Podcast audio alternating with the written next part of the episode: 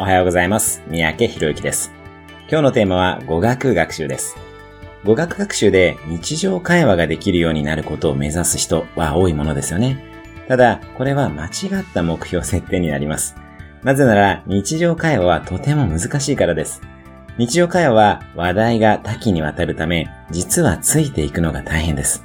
一方、ご自身のビジネス、自分のビジネスに限った会話なら、話題がそれほど飛ぶことはありません。なので、英語などの語学学習は、自分のビジネスを語れるようにすることを目指してください。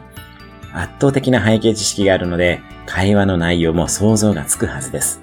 当然、話題が大きく飛ぶこともありません。ここで言うビジネス会話は、一般的ビジネス会話ではなく、自分自身のビジネス会話です。まずは、自分のこと。自分の仕事やプライベートで話す内容を話せるようにしていきましょう。